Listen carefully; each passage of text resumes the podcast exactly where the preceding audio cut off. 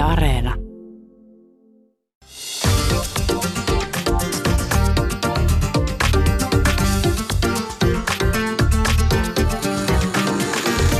Yle Puhe. Torstaisin kello 1 ja Yle Areena. Mahadura ja Österkan. Yle Puhe. 1860.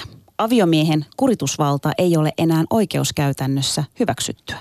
1919. Naimisissa olevat naiset saavat oikeuden ansiotyöhön ilman aviomiehen lupaa. 1930. Uusi avioliittolaki astuu voimaan. Aviovaimo vapautuu miehensä holhoudosta. 1950. Raskauden keskeyttäminen sallitaan lääketieteellisin perustein. 1961. E-pilleri hyväksytään. 1970. Laki raskauden keskeyttämisestä. Abortti sallitaan myös sosiaalisista syistä. 1994. Avioliitossa tapahtuva raiskaus kriminalisoidaan. 2015. Istanbulin sopimus eli naisiin kohdistuvan väkivallan sekä perheväkivallan ehkäisemistä ja torjumista koskeva Euroopan neuvoston yleissopimus astuu voimaan. 2018. Äitiyslaki astuu voimaan 2019. Suostumus 2018 kampanja. Pyritään saamaan muutos rikoslakiin. Keskeistä aloitteessa on pyrkimys siihen, että raiskaus määriteltäisiin rikoslaissa jatkosta suostumuksen puutteen kautta. Tänään, rakkaat kuuntelijat, puhutaan naisiin kohdistuvasta väkivallasta ja yritämme selvittää, miten historiamme vaikuttaa naisiin kohdistuvaan väkivaltaan tänä päivänä. Millä tavoin yhteiskunnan rakenteet tukevat väkivaltakulttuuria? Tänään puhutaan naisiin kohdistuvasta väkivallasta ja myöhemmin tulevina viikkoina käsittelemme miehiin kohdistuvaa väkivaltaa. Studiossa vieraana väkivaltatutkija ja tietokirjailija Satu Lidman, Monikanaiset liitto ry:n kriisikeskuksen johtaja Natalie Gerbert sekä Miessakit ry:n Lyömättömän linjan psykoterapeutti Matti Kupila. Oikein paljon tervetuloa meidän vieraille ja tervetuloa myös meidän kuuntelijalle Maadra Ösperkaniin. Kiitos. Kiitos. Tervetuloa minunkin puolestani. Tänään tosiaan tuntuu, että on aika vaikea aihe käsillä. Vuonna 2014 tuli tämmöinen tulos tuolta EU-raporteista, että joka kolmas nainen on kokenut fyysistä tai seksuaalista väkivaltaa 15 ikävuoden jälkeen. Ja silloin uutisoitiin paljon, että tämä teki Suomesta EUn toiseksi väkivaltaisimman maan naiselle. Suomalaisnaisia enemmän kohtasi väkivaltaa tanskalaiset naiset. Tämä herättää kysymyksen. Nyt kun elää Suomessa ja tuntuu siltä, että Suomi on kyllä todella turvallinen maa, niin miten tämä on mahdollista? Ollaanko me epäonnistuttu turvaamaan naiselle väkivallattoman elämän? Joo, kyllä me ollaan epäonnistuttu, koska ei ton tutkimuksen lukuja millään tavalla voi kiistää. Ei ole mitään syytä olettaa, että siihen vastanneet naiset olisivat antaneet valheellisen kuvan. Tosin se täytyy kyllä sanoa, että jos niitä lukuja verrataan muihin maihin, niin sitten pitää mennä vähän syvemmälle miettimään sitä, että millä tavalla tilastollista tietoa kerätään. Ja voisiko olla niin, että joidenkin muiden maiden kohdalla ne luvut on ehkä jäänyt pienemmäksi kuin mikä se todellisuus siellä sitten olisi. Natalia, miten sä sanoisit? Sanoisin, että kompensaatio, että todellakin ollaan epäonnistuneet ja veikkaan, että todellisuudessa ne luvut paljon korkeampi. Esimerkiksi meidän työn kautta nähdään se, että monesti nainen ensimmäisen yhteyden aikana kerro oma tarinansa ja kysyy, että se mitä minulle tapahtui, onko se ylipäätänsä väkivaltaa. Että siinä mielessä monesti naisellakin kynnys tunnistaa ja tunnustaa, että hänen kohdistui väkivalta ja se on väkivallan kokee, ei välttämättä ole selkeä ja yksinkertainen asia. No mielenkiintoista on se, että anteeksi Matti tietysti myös, saat vastaus. No mä voisin ehkä vastaa silleen tämän miehiä auttavan työtoiminnan kautta, eli ongelma on iso joka maassa. Ja se on tärkeää, että ihmisiä autetaan, naisia autetaan, miehiä autetaan, lapsia autetaan. Ja tärkeää on tietenkin miettiä, että missä sitä ongelmaa on paljon ja missä sitä on vähän, mutta joskus vähän liian pitkälle jäädään kompastumaan siihen asiaan, että puhutaan vaan näistä niin kuin mistä on eniten, kun tärkeintä olisi pystyä auttamaan ihmisiä. Tosi hyvä pointti. Ja mun mielestä tavallaan herää myös kysymys siihen, että mistä se johtuu ikään kuin, että me ei saada tätä asiaa niin kuin kuriin. Minkä takia me ei pystytä tavallaan lopettamaan sitä, miksi meidän yhteiskunnassa on sitten tämmöiset luvut ja näin paljon tilaa. Niin mitä ajatuksia se herättää? Niin siis tossahan voi lähestyä tavallaan niin kuin muutamastakin kulmasta että ensinnäkin se, että miksi me ei saada väkivaltaa ylipäätänsä kuriin on yksi näkökulma. Ja toinen on sitten se, että miksi me ei saada meidän auttamisjärjestelmää tehokkaammaksi. Ja ainakin tähän jälkimmäiseen on tietysti helppo sanoa, että kyllähän intressin puute on varmaan siellä pohjalla. Ei ole riittävää rahoitusta, ei ole riittävää niin kuin tavallaan ongelmaa ei nähdä niin vakavana kuin se on. Eikä ehkä ymmärretä myöskään, että miten paljon niin kuin väkivaltakokemus aina säteilee sen väkivaltaa kokeneen henkilön lähipiiriin. Et väkivaltatutkimuksissa puhutaan siitä, että väkivalta valuu tai heijastuu lähisuhteisiin. Ja tämä on ehdottomasti näin. Et se ei koskaan ole vaan sen yksittäisen väkivaltaa kokeneen tai sen yksittäisen väkivaltaa tehneen ihmisen ongelma tai heidän välinensä tilanne, vaan se vaikuttaa lapsien koululuokkaan, se vaikuttaa koko yhteiskuntaan, naapurustoon, sukuun. Ja tässä niin kuin tavallaan näkyy se, että miten isosta ja tärkeästä asiasta on kysymys, joten myöskin rahoitus olisi järkevää, koska väkivallan ehkäisy ja uhrien auttaminen ja myös tekijöiden auttaminen eteenpäin elämässään tulee loppupeleissä paljon halvemmaksi yhteiskunnalle kuin se, että asioiden annetaan vaan tapahtua. Tämä oli mielenkiintoista. Satu siis, ymmärsinkö oikein Satu, että yhteiskunnalla ei ole intressejä hoitaa tätä asiaa? Että jos ei rahoitusta ole, niin se tarkoittaa, että ei ole intressejä. Ymmärsinkö mä näin? No siltä se mun mielestä vähän vaikuttaisi. Tietysti siis budjettikysymykset on aina valintoja. Että on paljon muitakin tosi hyviä ja tärkeitä kohteita, mihin tarvittaisiin rahaa. Mutta kyllä tämä väkivaltakysymys on ollut pitkään sellainen, missä selkeästi se budjettivajaus on näkyvissä. Vaikkakin se on hieman ehkä parantunut viime aikoina, mutta ei tarpeeksi. No tähän on mielenkiintoista saada sitten näkökulmaa Matilta ja Natalilta, jotka ootte siinä auttamisjärjestelmässä. Onko siis oikeasti todellakin näin, että ei ole intressejä, rahoitusta puuttuu. Koetteko asian näin? No siinä mielessä, jos me katsotaan vähän viimeisen 10 vuoden aikana esimerkiksi hallituksen väkivallan vähentämisen ohjelmia. Usein ne on vain papereita, joilla takana ei ole mitään resursseja. Et siinä mielessä, että me voidaan toteuttaa yhtä ohjelmaa, jos siellä todellakaan ei ole näitä taloudellisia ja muita resursseja, että toimijoita saa riittävästi rahoitusta ja pystytään varmistamaan ne palvelut, mitä on. Totta kai viime vuosien aikana on tapahtuneet positiivisiakin muutokset. Meillä esimerkiksi nollalinja reilu vuosi on toimimassa. Me saatiin lisärahoitusta turvakoteihin, mutta siitäkin, että tällä hetkellä noin 140 turvakotipaikkaa, mutta suosituksen mukaan Suomessa pitää olla 500 turvakotipaikkaa. Et esimerkiksi edellinkin Suomessa on alueita, missä voi olla todella pitkä matka lähiturvakotiin ja jos me puhutaan esimerkiksi meidänkin palveluissa, jossa vuosittain apua hakee noin 500 naista, meillä on kriisityöntekijä. Et siinä mielessä ne resurssien ei missään nimessä ovat riittäviä.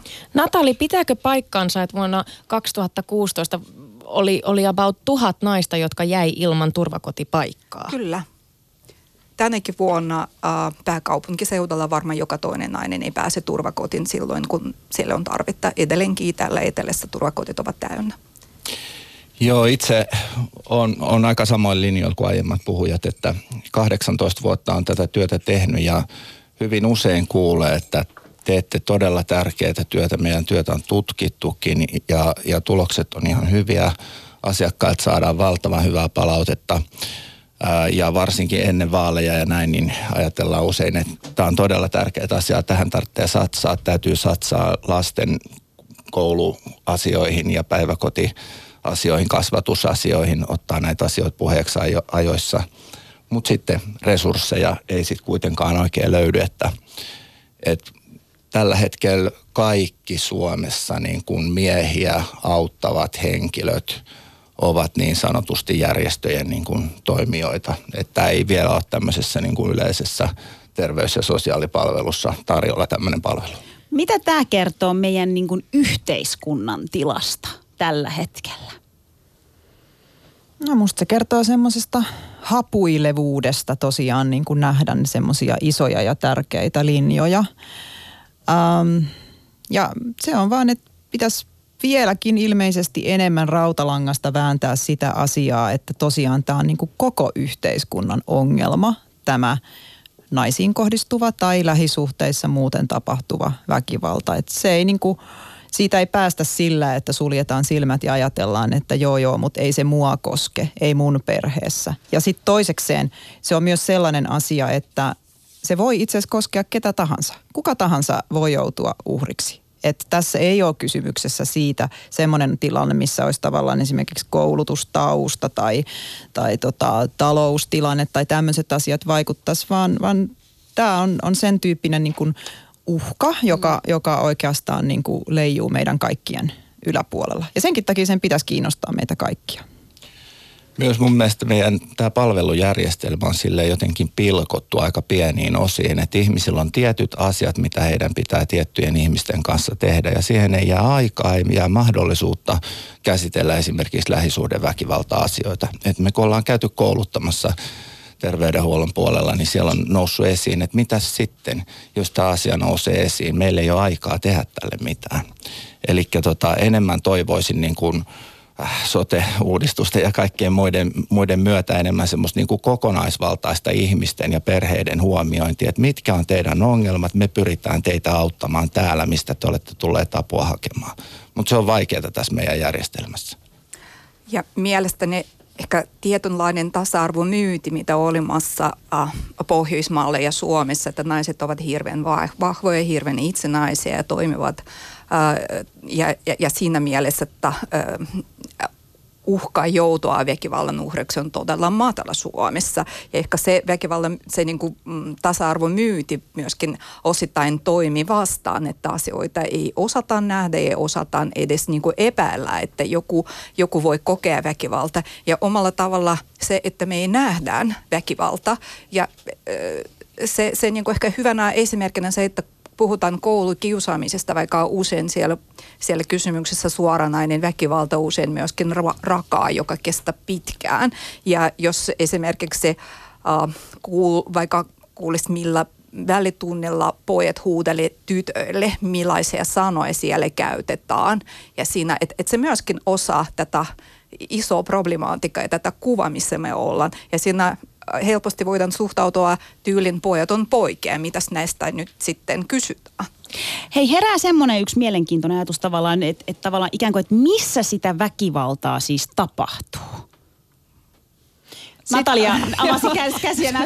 Koska pakko sanoa taas, että siis kun mä en koe oloani missään muualla yhtä turvalliseksi kuin Suomessa, kun kävelen vaikka 4 AM baarista kotiin. En ole koskaan joutunut miettimään 2 kertaakaan, että onko tämä ok. Aina olen kävellyt. Ja se tuntuu tosi ristiriitaiselta ajatella, että siltikin Suomi olisi Euroopan väkivaltaisempia maita naisille. Missä se siis tapahtuu?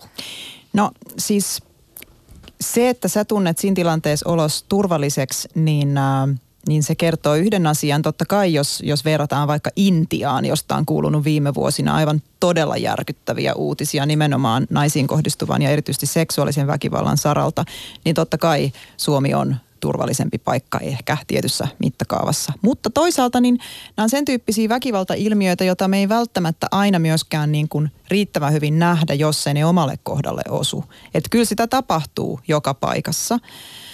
On turha niin kuin demonisoida ja ruveta kauheasti nyt sitten pelkäämään niin kuin kaikkea, vaikka mä äsken sanoinkin, että se voi myös tavallaan kuka tahansa voi joutua uhriksi. Se on yksi tosiasia ja toinen tosiasia on se, että kyllä meillä sitten kumminkin on myös ne hyvät palvelujärjestelmät, vaikka ne ei ole valtakunnallisesti tasaisia ja vaikka kaikki ei välttämättä sitten heti pääse niiden piiriin, niin paljon meillä on myös hyvää, mutta just siksi, että meillä on niin paljon hyvää. Meillä on menty tasa-arvossa hyvin eteenpäin verrattuna moneen muuhun maahan. Meillä on koulutusta, meillä on kuitenkin jopa niitä resursseja, joiden puutteesta mä äsken huomautin, niin just siksi niin Suomella on mun mielestä myös vastuu ja velvollisuus edelleen kehittää tätä tilannetta. Meillä on herätty huomaamaan ongelmia. Nyt meidän pitäisi tehdä entistä tarmokkaammin sen eteen työtä, että me saadaan vähennettyä ja torjuttua ja ehkäistyä. Siinä sä painisit, että sä tunnit itsesi hyvin turvalliseksi, kun kävelit vaikka baarista yö Helsingissä. Tässä on hyvä tuoda ehkä tilastolliset tiedot, että Siirukeskus, kriisikeskus, joka toimi naisten linjan yhteydessä vuoden aikana, sillä oli noin 500 yhteydenottoja ja suurin osa on nuoria naisia ja just tapahtuu siinä mielessä sellainen seksuaalinen hyväksikäyttö tai raiskaus tavallisesti sellaisen baari-illan jälkeen. Ne yhteydenotot, mitä siinä on, ei se välttämättä näin tapahtu. Eli, ja siinäkin todennäköisesti vain pieni osa näitä naisia oli yhteydessä siinä. Mulla nyt ei ole tilastotietoa tässä käytössä, mutta on elänyt sellaisessa uskossa, että kuitenkin niin kuin miehelle ehkä toi katuelämä ja katumaailma on vaarallisempi paikka kuin naiselle. Ja sitten jos tämmöistä eroa tehdään niin kuin perheen sisällä tapahtuvassa väkivallassa, niin siellä ehkä sitten nainen on isommassa vaarassa, joskaan ei ainoastaan nainen, että miehiinkin kohdistuu väkivaltaa.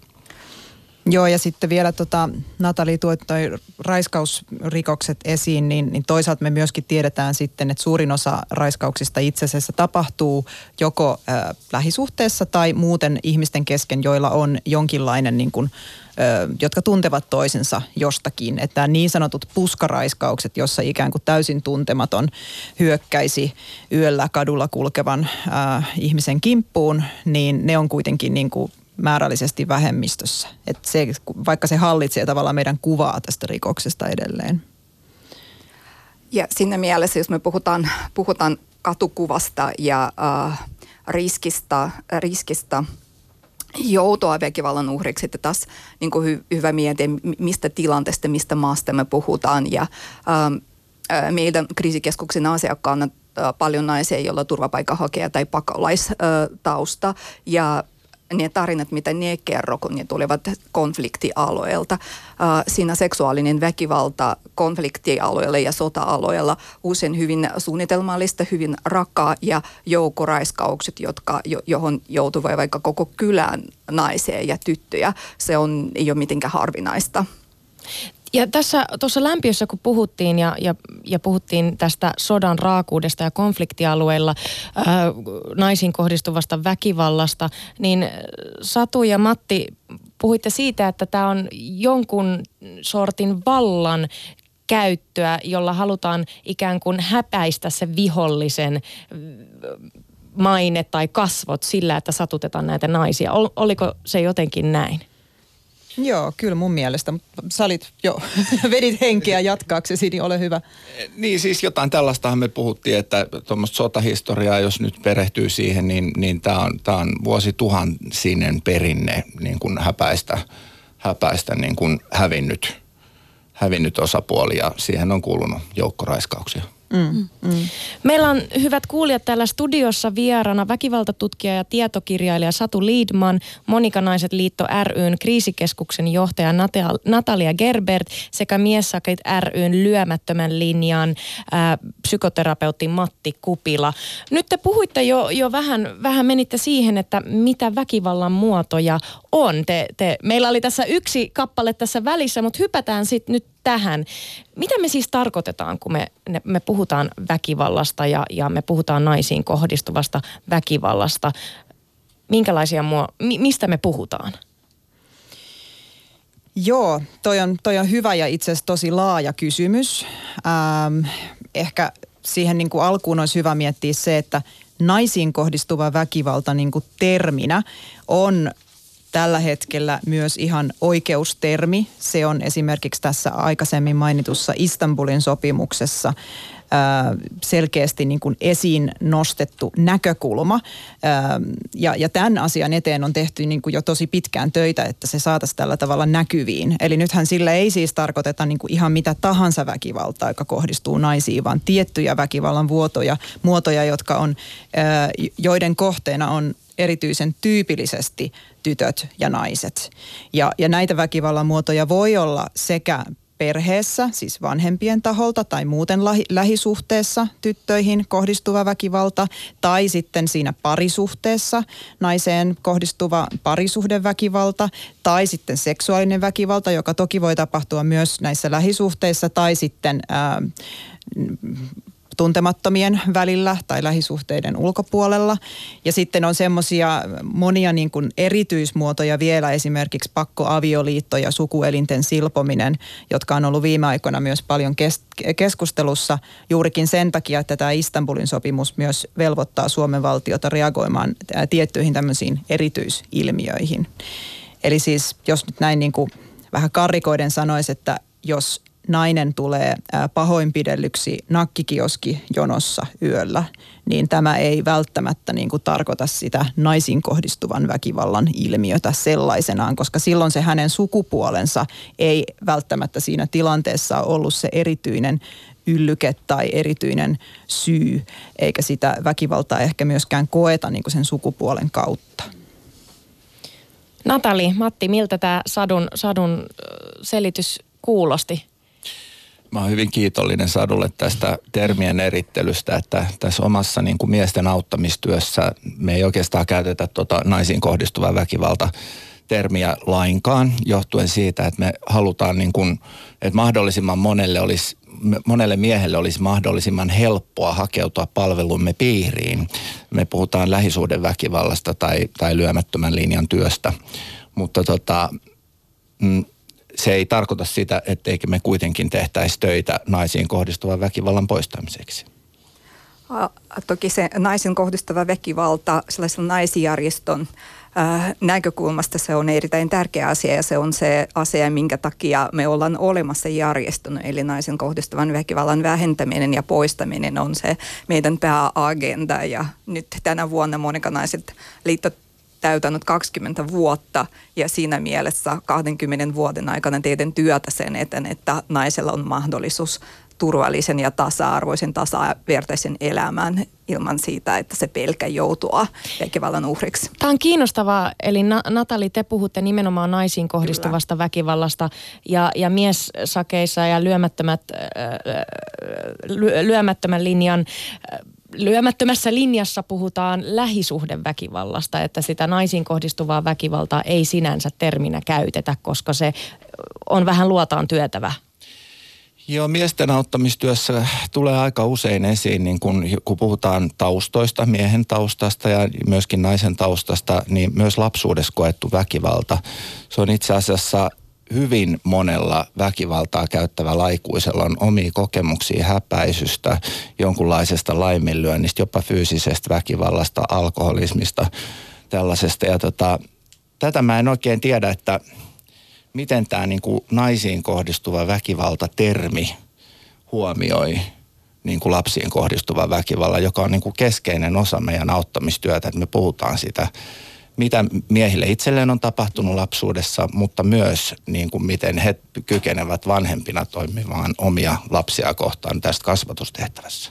Siis Satu, ole hyvä. Niin, saanko mä lisätä vielä tuohon vähän ensinnäkin ihan mitä sanoit lopuksi, että miten naisiin kohdistuvan väkivallan termi huomioi,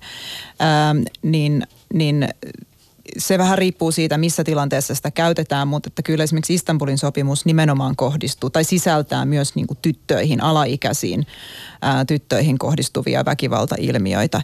Ja sitten sen halusin vielä sanoa, minkä äsken unohdin, että juurikin Istanbulin sopimuksessa ja tässä nykyisessä niin kuin väkivaltakeskustelussa tämä naisiin kohdistuvan väkivallan termi on sen takia myös tärkeä, että se tuo esiin nimenomaan ne semmoiset erityiset naisiin tyypillisesti tai naisiin enemmän kuin muihin kohdistuvat väkivallan muodot ja käsityksen siitä, että kysymyksessä on nimenomaan vallan väärinkäyttö. Eli se tavallaan tekee näkyväksi sen tyyppistä niin kuin sukupuoleen perustuvaa syrjintää, vallan väärinkäyttöä ja väkivaltaa, kontrollia, monia eri väkivallan muotoja, mitkä aikaisemmin ei ole yhteiskunnassa tavallaan saanut näkyvyyttä. Ja tämä on sellainen juonne, joka tulee 70-luvulla alkaneesta feministisestä väkivaltatutkimuksessa, missä nimenomaan ruvettiin katsomaan niin kuin vallan näkökulmasta näitä kysymyksiä.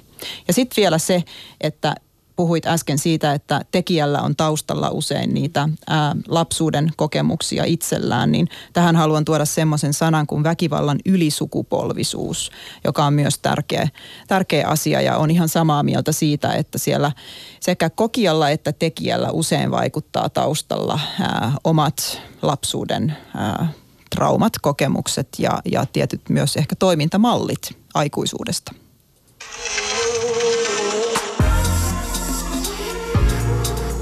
Maailma paranee puhumalla. Yle Puhe. Tervetuloa rakkaat kuuntelijat takaisin studioon. Tänään puhutaan naisiin kohdistuvasta väkivallasta. Ja meillä on studiossa vierana väkivallan tutkija ja tietokirjailija Satu Lidman, Monika-naiset liitto ry:n kriisikeskuksen johtaja Natalie Gerbert sekä Miessakit ry:n Lyömättömän linjan psykoterapeutti Matti Kupila. Ja tuossa jo alussa vähän avattiin tavallaan sitä, että mistä me puhutaan, kun me puhutaan väkivallasta. Ja termejä on paljon, ja niin kuin Satukin toi esiin sen, että on tärkeää puhua tavallaan oikealla tavalla ja pitää se keskustelu tarkkana. Mulla jo äsken siis heräsi tavallaan tosi paljon mielenkiintoa siihen. Natalie, teette ihan mielettömän tärkeää työtä ja samoin Matti. Matti, teillä on siis täällä Lyömättömän linjan lähisuhde- ja perheväkivaltaan erikoistunut toimintamuoto miehille. Ja asiakkaaksi voi hakeutua kaikki henkistä tai fyysistä väkivaltaa seurustelukumppaniaan, puolisoaan, lastaan tai muuta läheistä kohtaan käyttäneet miehet tai miehet, jotka pelkää käyttävänsä.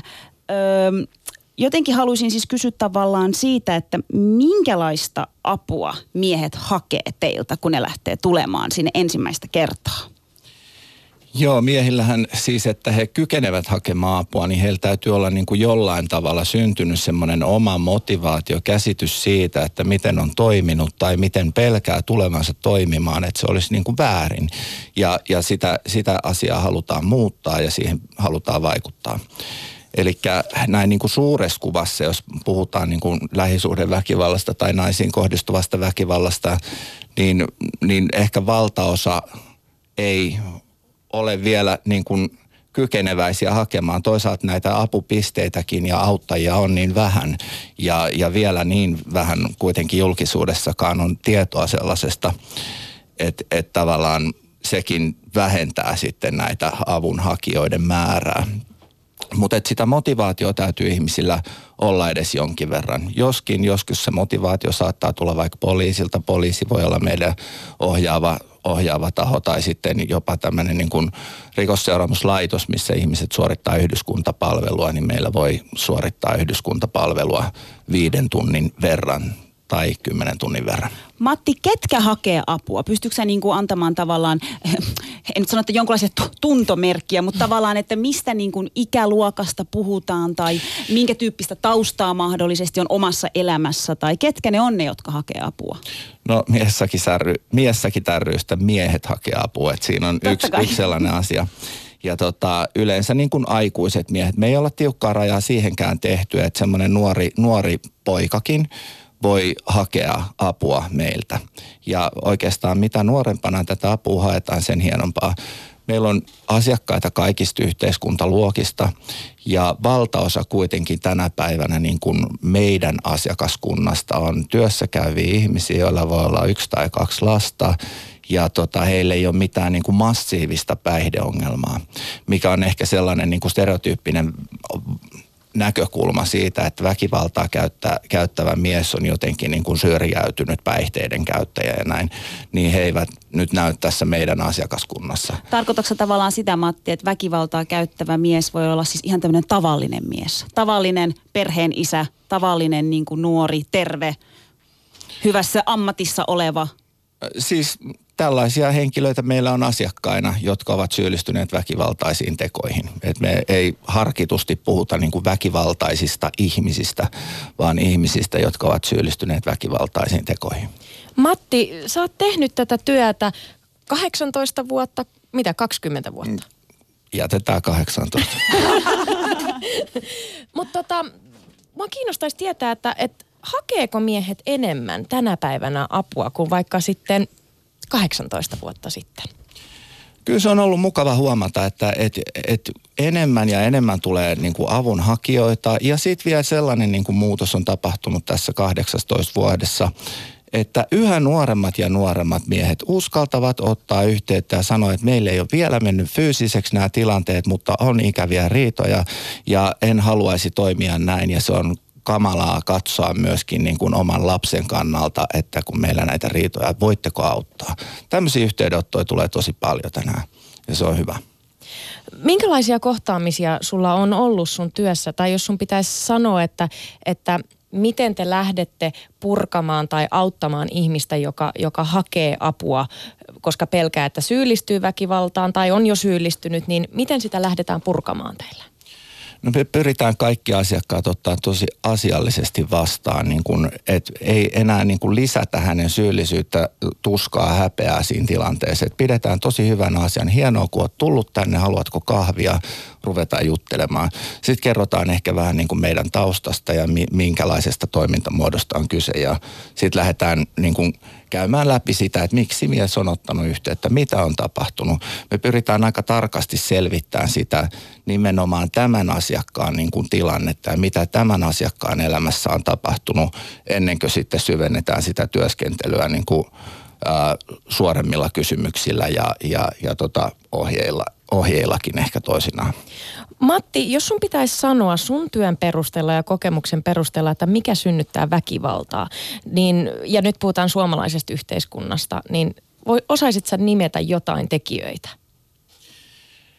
No eriarvoisuus, mutta tosiaan ne lapsuuden kokemuksetkin, niin kuin häpeä, nöyryytys, sellaiset niin kuin ikävät ahdistavat kokemukset, jotka on jäänyt tunnemaailmaan sisälle, niin ne yleensä houkutellaan tämmöisissä riitatilanteissa esiin. Ja semmoinen häpeä raivo on joku sellainen asia, mikä monesti niin kuin liittyy tämmöisiin aika vakaviinkin väkivallan tekoihin. No siitä parisuhteista, jos puhutaan, mietitään tämä, ehkä nuorille on tarkoitettu tämä ohjelma, että aika tavallista on, että parisuhde ajautuu jollain tavalla jonkunlaiseen niin kuin valtataistelu niin kuin vaiheeseen, missä usein riidellään ja mietitään, että kuka päättää, mistä päättää, miten tätä elämää eletään ja näin. Ja jos ei ole riittävästi opittu, saatu semmoista niin kuin, tunnepitoista niin kuin kanssaeläjiä huomioivaa niin kuin keskustelua asioista, niin sitten ollaan aika heikoilla vesillä tässä valtataisteluvaiheessa. Joskus ne vaan riistäytyy käsistä ja jompikumpi osapuoli voi käyttää väkivaltaa. Tämä on kiinnostavaa, koska monesti kun ajatellaan ja puhutaan väkivallasta, niin se mielletään yksityisasiaksi, eikö niin? Että jos se väkivalta tapahtuu parisuhteen sisällä, perheen sisällä, niin se kuuluu jäädä sinne seinien toiselle puolen. Satu Lidman, oot kirjoittanut kirjan Väkivaltakulttuurin perintö.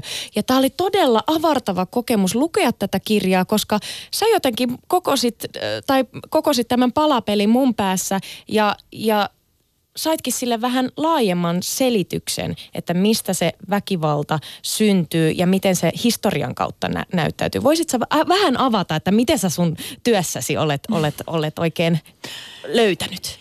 Joo, kiitos muuten palautteesta. Sitä on aina hauska saada. Se oli hyvä palaute. Joo, siis kyllä toi niin kun, erityisesti nimenomaan siis lähisuhteissa tapahtuvan väkivallan mieltäminen yksityiseksi asiaksi. Siis ajatus siitä, että likapyykki pestään kotona, ei kerrota kenellekään, ei mennä viranomaisiin, ei myöskään puututa, jos naapurista kuuluu epäilyttäviä ääniä ja näin edespäin. Niin se on kyllä sellainen juonne, joka on tosi syvällä meidän kulttuurissa. Ei vaan Suomessa, vaan eurooppalaisessa kulttuurissa ja kenties ihan voi globaalistakin puhua jollakin varauksella ainakin. Ja se näkyy siis myös esimerkiksi lainsäädännön kehityksessä siinä, että miten rikosoikeus on aikoinaan vuosisatojen varrella muotoutunut. Että tavallaan alun perin semmoinen ikään kuin oikeudellisesti paheksuttavan väkivallan, niin kuin rikoksena ymmärrettävän väkivallan prototyyppi on ollut nimenomaan julkisessa tilassa tapahtuva miesten välinen pahoinpitely, tappelu, kenties henkirikos ja niin poispäin. Ja sitten toisaalta on kyllä säännelty myös seksuaalirikoksia, joiden kohteena on nähty nimenomaan vain nainen, siis mahdollisena kohteena. Mutta sen sijaan siis tämmöinen niin kuin lähisuhteissa ja perheessä tapahtuva, parisuhteessa tapahtuva väkivalta, joka on yksi naisiin kohdistuvan väkivallan keskeisistä muodoista, niin se on nähty enemmän yksityisasiana. Ja siis siihen on vaikuttanut, tai siinä, se näkyy niin kuin siinäkin, että ei ole ollut kerta kaikkiaan myöskään sellaista lainsäädäntöä, joka olisi samalla tavalla suojannut. Sitä ei otettu sillä tavalla samalla tavalla niin kuin vakavasti. Ja ihan semmoisena niin kuin knoppitietona voi heittää, että vasta 1995 Suomessa niin perusmuotoinen pahoinpitely yksityisessä tilassa tuli yleisen syytteen alaiseksi. Eli sitä ennen se oli asianomistajarikos, joka siis tarkoitti sitä, että sen ihmisen, joka on kokenut tämän tyyppistä väkivaltaa, piti itse uskaltaa, rohjeta ja jaksaa mennä ja ottaa se asia viranomaisissa esiin. Ja se on tosi pitkä niin kuin historiallinen kaari siinä taustalla, mikä vaikutti tähän. Ja se kertoo siitä yhteiskunnan asenteista. Että sitä ei nähty samalla tavalla vakavana kuin muita pahoinpitelyitä. Satu, sä puhut myös asennehistoriasta ja siitä että sen tarkasteleminen on tärkeää.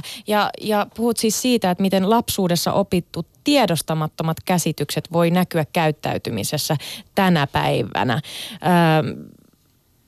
Avaa vähän tuota asennehistoriaa. Siis voidaanko me kytkeä nyt tämä, jos puhutaan naisiin kohdistuvasta väkivallasta, että meillä on joku asenne siellä. Sä vähän jo puhuit siitä, mutta joka niin kuin historian kautta on periytynyt tähän päivään. Ja se näkyy meillä lainsäädännössä, viranomaisten suhtautumisessa. Tuossa alusta puhuitte, että ei ole resursseja.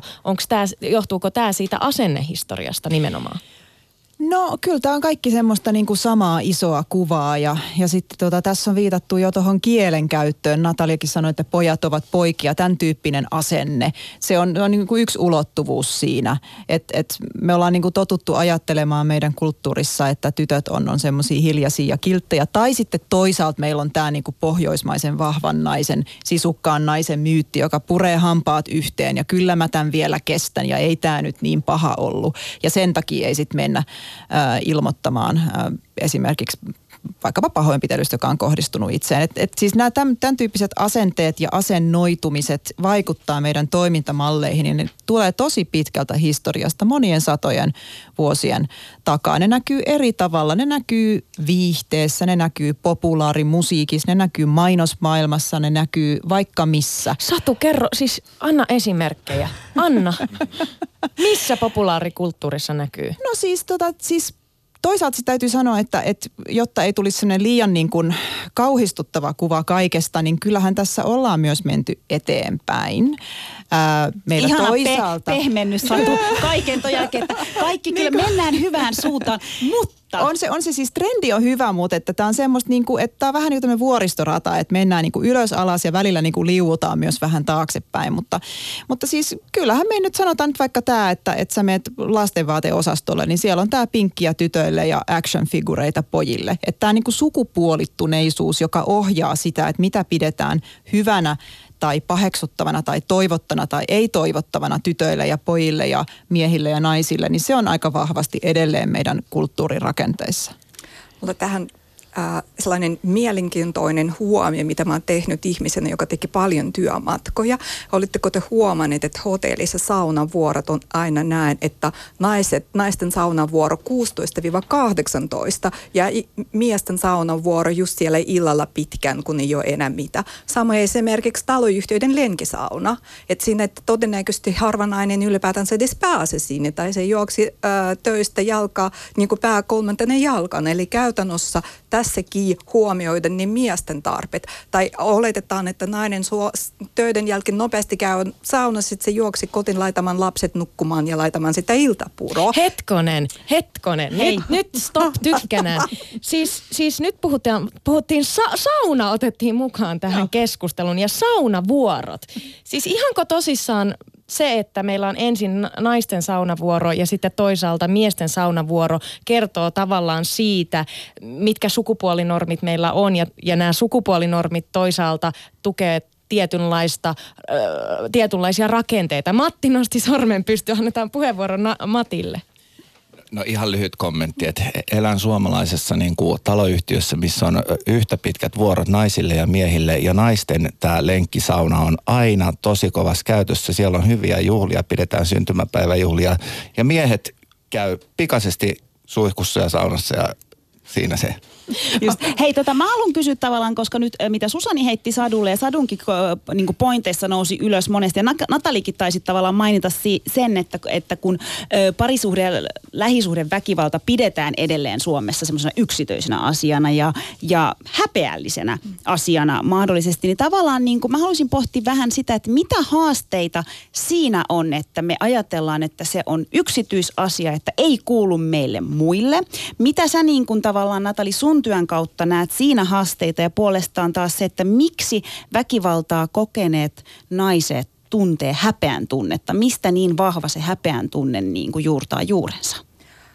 Aika vahvasti varma taustalla epäonnistumisen tunne, joka johtaa tähän niin kuin häpeätunnen. Minä naisena epäonnistunut, minä puolisona epäonnistunut, minä äitinä epäonnistunut. Ja siinä, koska niin kuin usein kun mennään parisuhteeseen ja perustamaan perheet, sit siinä usein se niin kuin, aivan toisenlaiset odotukset, mitä niin kuin tapahtui silloin, jos puoliso rupi käyttämään väkivaltaa.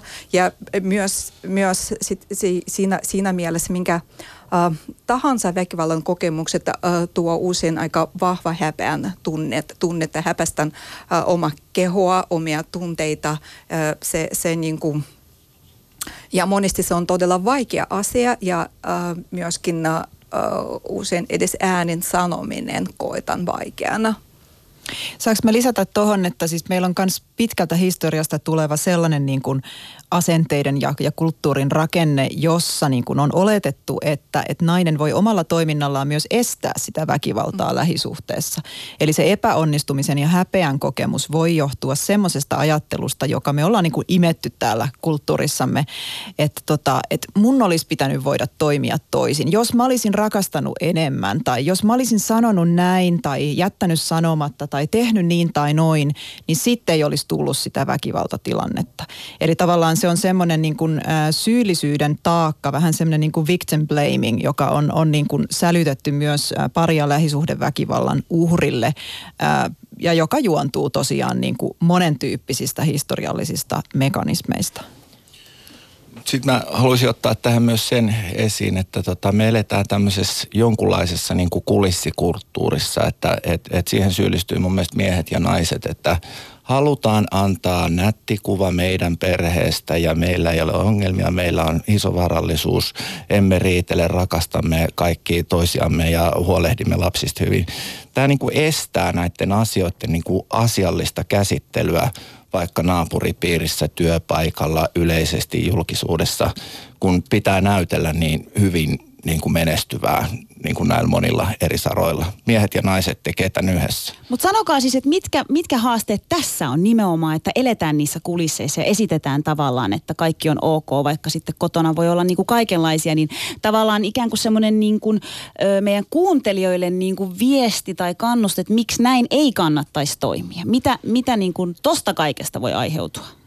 No siitähän aiheutuu tietysti niin kuin toistuvaa uhriutumista, siitä aiheutuu niin kuin tosi paljon tuskaa ja ahdistusta monille ihmisille.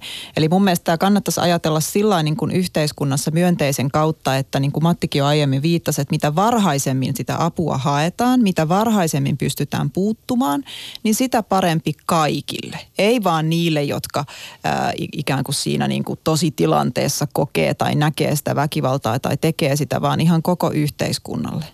Ja siinä mielessä myöskin, kuten aikaisemmin sanonut, se väkivaltatilanteen tunnistaminen ei välttämättä helppo ja yksinkertainen asia ja tavallisesti uhrit syyllistä itsensä, että se on minun syytä ja erityisesti jos toinen osapuoli myöskin korostaa siitä, että sä provosoinut minua, jos sä et olisi tehnyt siitä ja tätä mä ikinä en olisi lyönyt sinua, ei olisi nimittellyt sinua, ei olisi edistänyt sinua, ei olisi estänyt sinua tekemään asioita. Että se tunnistaminen ei ole helppo. Ja sitten se niinku tärkeä viesti varmaan kaikille, että jos susta tuntuu, että sun parisuudessa ei kaikki hyvin tai sua pelottaa, että sä niinku kontrolloit kaikki omat tekoesi, sanojasi, käyttäytymistä.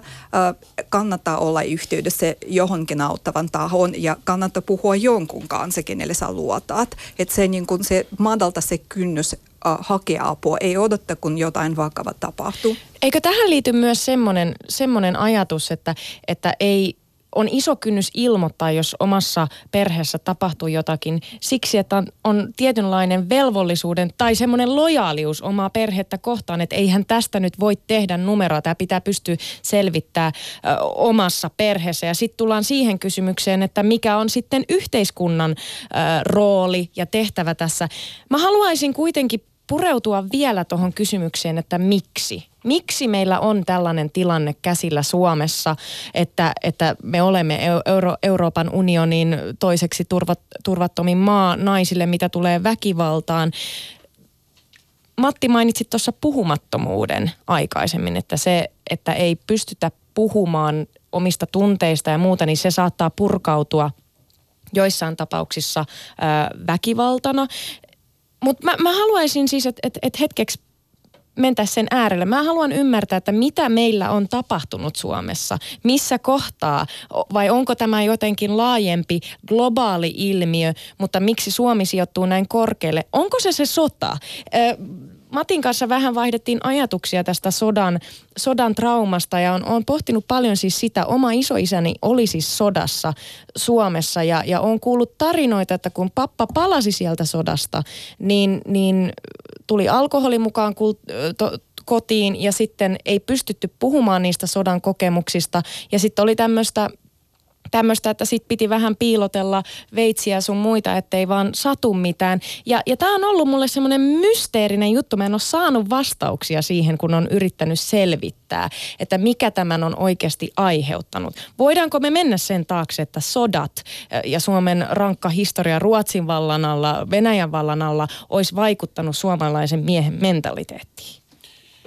Tästä voisi suositella, että Jenni Kirves ja Sari Näre on kirjoittanut tämmöisestä tutkimuskirjan kuin Rumasota. Että jos kiinnostaa niin kuin tämä sodan rumapuoli ja mitä on seurannut sen jälkeen, että sotahan niin kuin oli ihan kauheata aikaa ja sen jälkeen, kun se oli ohi, niin tavallaan oli ihan yhteiskunnallisesti siis kaikilta tahoilta sanallisella ja sanattomilla sopimuksilla kielletty palaamasta näihin sodan kurjuuksiin. Silloin ajateltiin, että ajatellaan positiivisesti, nyt rakennetaan niin kuin rauhaneloista Suomea ja iloitaan ja haudataan nämä ikävät muistot. Ja sen perintö näkyy meillä tämän päivän niin kuin suomalaisessa yhteiskunnassa edelleen, että näistä asioista puhuminen on ollut kiellettyä niin kauan. Sä oot ihan oikeassa, siis jälleenrakennuksen kaudella haluttiin mennä nimenomaan eteenpäin ja unohtaa semmoiset ikävät asiat ja näin poispäin. Ja se aiheutti myös semmoista puhumattomuuden kulttuuria.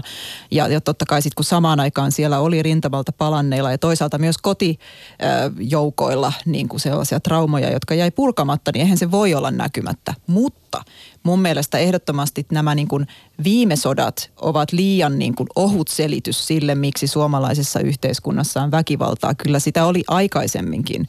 Se voi olla, että se tällä hetkellä elävien ihmisten elämässä tavallaan helpommin on jäljitettävässä sen yhden tai kahden sukupolven päähän ja sitä kautta sotatraumoihin, mutta kyllä meillä on paljon pitempi kulttuurillinen niin kuin perimä siinä ja selittäviä tekijöitä sille, miksi nimenomaan lähisuhteissa ja toisaalta miksi naisiin kohdistuu tietyn tyyppistä väkivaltaa. Siellä on sellaisia rakenteita kuin sukupuolittuneisuus, joka tarkoittaa sitä, että on ikään kuin ylhäältä annetut kaksijakoiset heteronormatiiviset mies-naisroolit, jotka kahlitsee myös miehiä.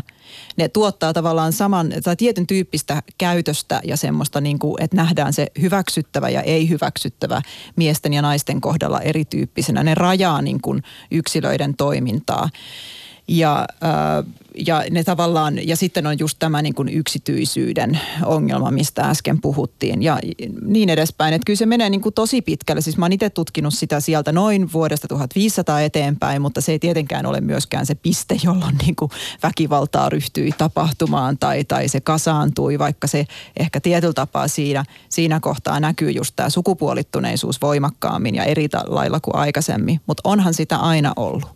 Ja tosi hitaasti on kehittynyt ne mekanismit, missä on ylipäätänsä alettu tunnistaa ja yksilöidä erityyppisiä väkivaltailmiöiden muotoja, jotta niihin sitten voitaisiin pureutua ja olisi esimerkiksi tarvittavaa koulutusta ja puuttumisen välineitä. Ollaan menty eteenpäin, mutta hitaasti. Niin, sitä mä olin Satu sanomassa, että kai me nyt sieltä 1500-luvulta ollaan menty eteenpäin. Natalie. Siinä mielessä totta kai se sotakokemukset, se on yksi selitys, mitä varmaan pitää paikansa, mutta jos me katsotaan meidän asiakkaita ja ketkä on siellä taustalla miehet, jotka käyttävät väkivaltaa, että noin puolet näistä miehistä on kyllä Suomessa syntyneitä, mutta toinen puoli miehistä, jotka tuli ympäri maailmaa. Mm. Että tässä, että me voidaan selittää ainoastaan tällä historiallisella elementillä. Toiseksi koko Eurooppa on sotinut, jos me puhutaan toisesta maailmansodasta, että siellä kaikissa muissakin maissa miehellä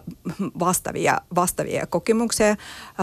Se on ainoastaan niin kuin yksi mahdollinen selitys, mutta toiseksi mitä esimerkiksi meidän tapauksissa, mitä me nähdään, että monesti just ne tietot, odotukset ja vaatimukset eri sukupuolille ja myöskin miehelle ja mies, joka vastuussa tästä naisesta, hänen käyttäytymisestä, se myöskin kontrolloi hänen oikeuksia, se mies kokee, että hänen velvollisuus opettaa naista niin kuin olla kunnolla siinä mielessä ja mitkä ne opetusmenetelmät on taas, se on se niin kuin mielikuvitus on rajana. Mitä Matti sanoo tähän? No silleen, jos historiaa ajatellaan niin biologisestikin, niin eikö ihminen nyt kuitenkin ole tämmöinen niin kuin väkivaltainen eläin? Tavallaan niin kuin väkivaltaisimmat yksilöt ovat niin kuin selviytyneet niin kuin vuosisadasta ja vuosituhannesta toiseen. Ja tällaisella perimällä on tultu tähän aikaan, mutta nykyään meidän kulttuurisesti on tärkeää niin kuin oppia olemaan käyttämättä väkivaltaa. Väkivallan käyttö me osataan ihan ilman opetusta, mutta se, että osataanko me toimii ristiriitatilanteesta käyttämättä väkivaltaa, niin se meidän täytyy oppia. Matti, siis tuossa Natalia avasi aikaisemmin sitä tavalla, että mitkä on ne vaikutukset naisiin, jotka kokee väkivaltaa, mitkä seuraukset, mutta tavallaan tuosta mua kiinnostaa se, että minkälaisia sitten vaikutuksia puolestaan, tai aiheuttaako niin kuin väkivalta traumaa sitten tekijälle itselleen? Kyllä monelle tekijälle niin kuin väkivaltainen oma teko tulee itsellekin yllätyksenä, että tavallaan on vannonut itselleen, että koskaan en läheisiäni kohtele huonosti ja sitten löytää itsensä sellaisesta tilanteesta, että todellakin on tehnyt näin ja paljon pahemmin kuin mitä koskaan kuvitteli voivansa tehdä. Se aiheuttaa aikamoisen niin kuin pahimmillaan tämmöisen identiteettikriisin ja itsemurha-ajatukset ja masennus ja tällaiset on niin kuin miehillä hyvin yleisiä tällaisessa tilanteessa. Ei kaikilla, mutta joillakin. Siirrytäänpä sitten kohti, niin minäkin sain nyt jonkunmoisia vastauksia sille, että miksi. Kyseessä on siis globaali, voiko sanoa näin, että naisten syrjinnän muoto, jos puhutaan naisten väkivallasta. Voidaanko vetää tämmöisiä?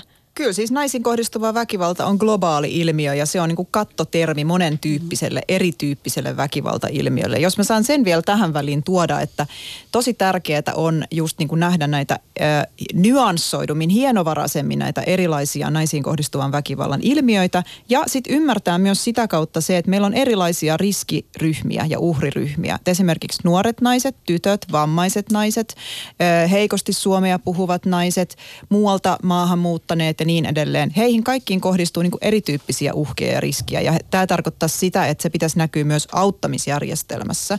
Eli sama palvelu kaikille ei välttämättä takaa sitä, että ihmisoikeudet toteutuu jokaiselle yksilölle, vaan sitä pitäisi pystyä niin kuin räätälöimään paremmin, niin kuin Mattikin sanoi tuossa aikaisemmin teidän asiakkaiden kohdalla, että nähdä se yksilöllinen tilanne. Onko kuulkaa sellainen mahdollista? Onko tämä vain utopia mielessäni, mutta onko väkivallaton Suomi ajatuksena mahdollinen? Niin, ajatuksena. Ajatuksena se on varmasti mahdollinen, mutta onko se käytännössä mahdollista? Mielestäni hieman utopistinen ajatus, että ihmiset voisimme elää ilman minkäänlaista väkivaltaa keskenämme. Sanoisin, että väkivallattomampi Suomi on ehdottomasti mahdollinen sekä ajatuksena että todellisuudessa, mutta se on meidän jokaisen vastuulla. Että jokaisen pitää katsoa joka päivä myös peiliin ja tehdä itse niitä muutoksia tämän eteen. Mitä Natalie sanot? Ehdottomasti se on mahdollista. Ei ihan niin kuin väkivallaton, mutta se vähenee, ja siinä mielessä, jos me nähdään ne muutokset, mitä tapahtuu kuitenkaan, ne pienet, hitaat, mutta positiivisen suuntaan muutokset on koko ajan tapahtumassa. No, jos puhutaan nyt sitten tästä minun utopiastani, että jos päästäisiin edes askeleen lähelle sitä väkivallatonta yhteiskuntaa, jos sitä nyt ei kokonaan pystytä kitkeen, niin mitkä on edellytyksiä sille? Mitä siis meidän yhteiskunnassa pitää tapahtua? Rakennemuutoksia, muutoksia meissä ihmisissä, lainsäädännössä. Mistä me oikeasti lähdetään purkaan nyt tätä? Jos edelleenkin luvut ovat näin korkeita, mitä Suomenkin kohdalla on, niin jotain hälyttäväähän se kertoo meidän yhteiskunnan tilasta. Miten me lähdetään tätä nyt korjaamaan? Mun mielestä tosi tärkeää on panostaa jo ihan tosi varhaisessa vaiheessa, eli ihan viimeistään niin kuin neuvoloissa lähteä vanhempien kautta keskustelemaan asiasta, mutta myöskin esimerkiksi kasvaville lapsille tarjota niin kuin selkeämpiä tavallaan semmoisia mahdollisuuksia oppia turvataitoja ja toisaalta oppia empatiataitoja, eli omien rajojen tuntemista ja toisten rajojen kunnioittamista. Ja tähän, jos me kasvatetaan tulevia sukupolvia, niin varmasti se tuottaa jossain vaiheessa tulosta. Että vaikka niin kuin Matti sanoit, että väkivaltaisuus on tavallaan ehkä ihmisen semmoinen niin kuin jokaisessa ihmisessä oleva niin kuin, ominaisuus, josta me ei koskaan päästä täysin eroon, niin meillä on kuitenkin niin kuin mahdollisuuksia ikään kuin vaikuttaa niihin valintatilanteisiin. Ja ei saada niin kuin etäännyttää tekijöitä vastuusta, vaan väkivallan tekijällä on vastuu ja toisaalta me voidaan kaikki niin kuin suojella itseämme ja niin kuin vaikuttaa myös yleisesti niin, että me havainnoidaan näitä tilanteita ja myös puututaan esimerkiksi koulussa tapahtuviin väkivaltaan tai kiusaamiseen paremmin. Ehdottomasti olisin aloitanut siitä, että väkivallan poistaminen ja naisen kohdistuvan väkivallan poistaminen tulisi poliittisena prioriteetina. Ja siinä sen kautta riittävästi resursseja kaikille tasolle just näihin päiväkotiin, hoitajille ja opettajille, kouluihin ja myöskin ihan koulutukseen, että tulevalle päiväkodin opettajille, kaikille tasolle, että ylipäätään se ymmärretään, mitä on väkivalta, mitä on naisen kohdistuva väkivalta, mitä on väkivalta dynamiikka, miten tunnistetaan mahdollisesti päiväkodissa lapsen käyttäytymisessä, että siellä ei kaikki kunnossa ja myöskin osataan puhua asioista. Matti. Joo, lyhyesti tähän loppuun sanoisin vielä, että on samoilla linjoilla, että hyvin varhaisessa vaiheessa meidän pitää miettiä, miten me kohdellaan ihmisiä, minkälaista kohtaamiskulttuuria me yritetään kehittää niin kuin missä tahansa, missä me ollaan toisten kanssa tekemisissä. Se on tärkeää, että me kunnioitetaan toisia ja pidetään sitä isona arvona niin kuin kaikessa meidän tekemisessä. Se vähentää väkivaltaista käyttäytymistä. Ja sitten myös pelotonta puhetta enemmän. Että nämä on kipeitä asioita, mutta niistä täytyy puhua avoimesti. Satu, mitä mainitsisit lainsäädännön puolelta? Millä tavoin, vai onko niin, että pitää lähteä ensisijaiseksi niistä asenteista, ja nyt kun puhuttiin päiväkotikulttuurista, vai voidaanko lainsäädännöllä jotenkin nyt puuttua tähän? Aivan varmasti voidaan, ja siis eihän lainsäädäntö muutu, ellei asenteet ensin muutu. Lainsäädäntö ei niin kuin pompsahda tyhjästä missään kuplassa, että yhtenä esimerkkinä voisi sanoa sen tällä hetkellä tosi tärkeän suostumuskeskustelun, joka liittyy tuohon raiskausrikoksien lakipykäliin. Eli suostumus pitäisi ehdottomasti mun mielestä tulla raiskausrikoksen niin kuin, määrittelyn perusteeksi sen pelkän väkivallan tai sillä uhkaamisen sijaan. Kiitos rakkaat keskustelijat mielettömästä keskustelusta ja kiitos meidän kuuntelijoille.